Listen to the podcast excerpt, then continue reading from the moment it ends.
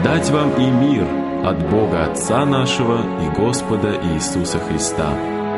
В эфире ежедневная радиостраничка «Путь, истина и жизнь».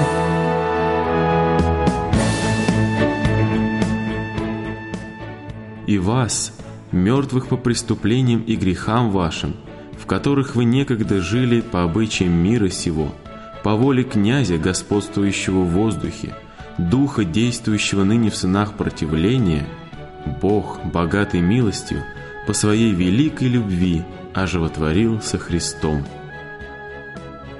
Послание к Ефесиным, 2 глава, с 1 по 5 стихи. Однажды в нашей церкви выступал приезжий проповедник. Это был седой пожилой человек с застарелыми следами ожогов на лице. Его проповедь называлась «Бог поругаем не бывает». Это стих из послания к Галатам. Проповедь на всех произвела неизгладимое впечатление. Особенно всех тронула его собственная история, следы которой навсегда остались на лице. Вот что он рассказал – После революции мы проживали в Сибири. Мои родители верили в Бога.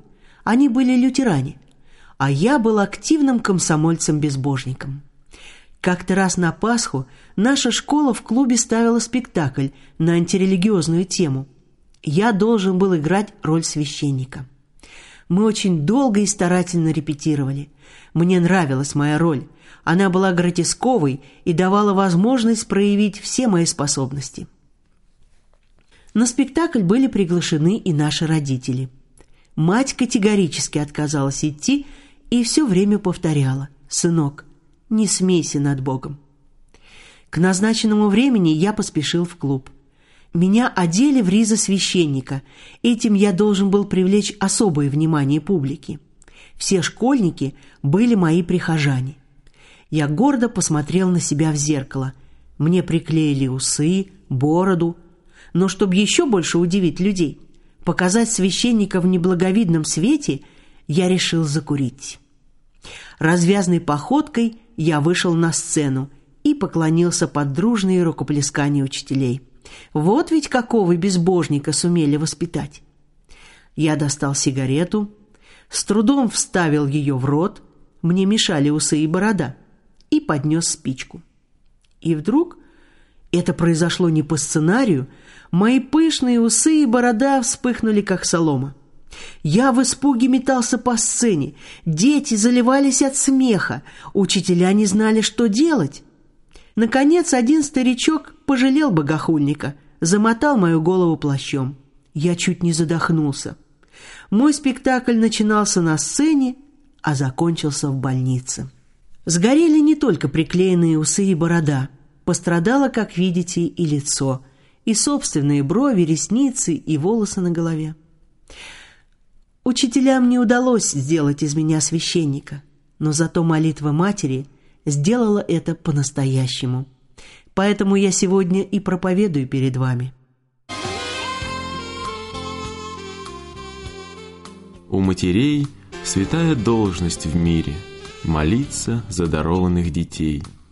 И день и ночь в невидимом эфире – звучат молитвы наших матерей. Одна умолкнет, вторит ей другая. Ночь сменит день, и вновь наступит ночь. Но матерей молитвы не смолкают за дорогого сына или дочь. Господь молитвам матерей внимает. Он любит их сильнее, чем любим мы. Мать никогда молиться не устанет о детях, что еще не спасены. Всему есть время — но пока мы живы, должны молиться, к Богу вопиять.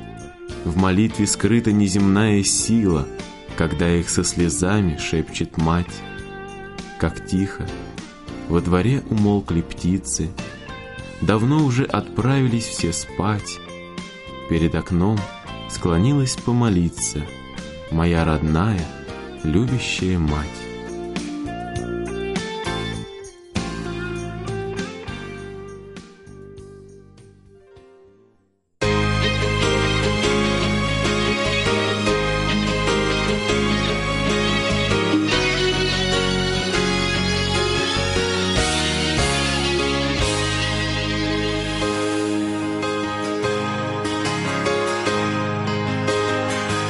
Жила ты любя, и так много молилась, Но счастье тебя на земле сторонилось.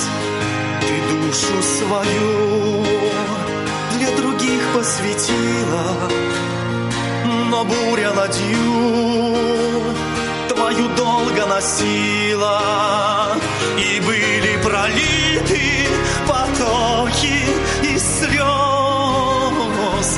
Ничто не забыто, все помнит Христос. И были пролиты потоки и слез.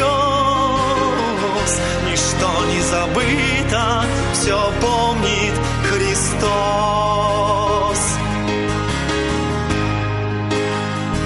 Твой свет лучезарный, нет света сильней. За все благодарен я маме моей. Пусть песня ей все же да будет пропета. Храни ее, Боже, на многие лета.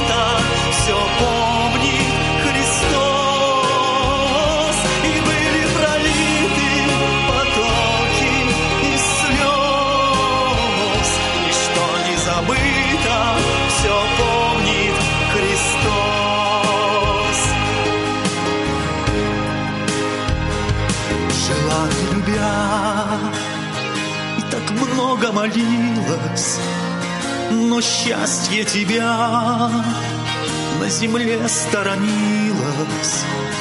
Ты душу свою для других посвятила, но буря ладью твою долго носила, и были пролиты потоки слез. Ничто не забыто, все помнит Христос.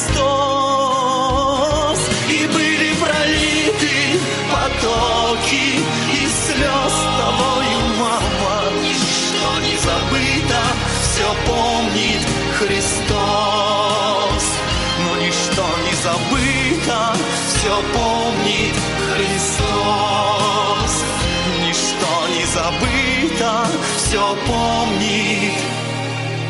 Христос.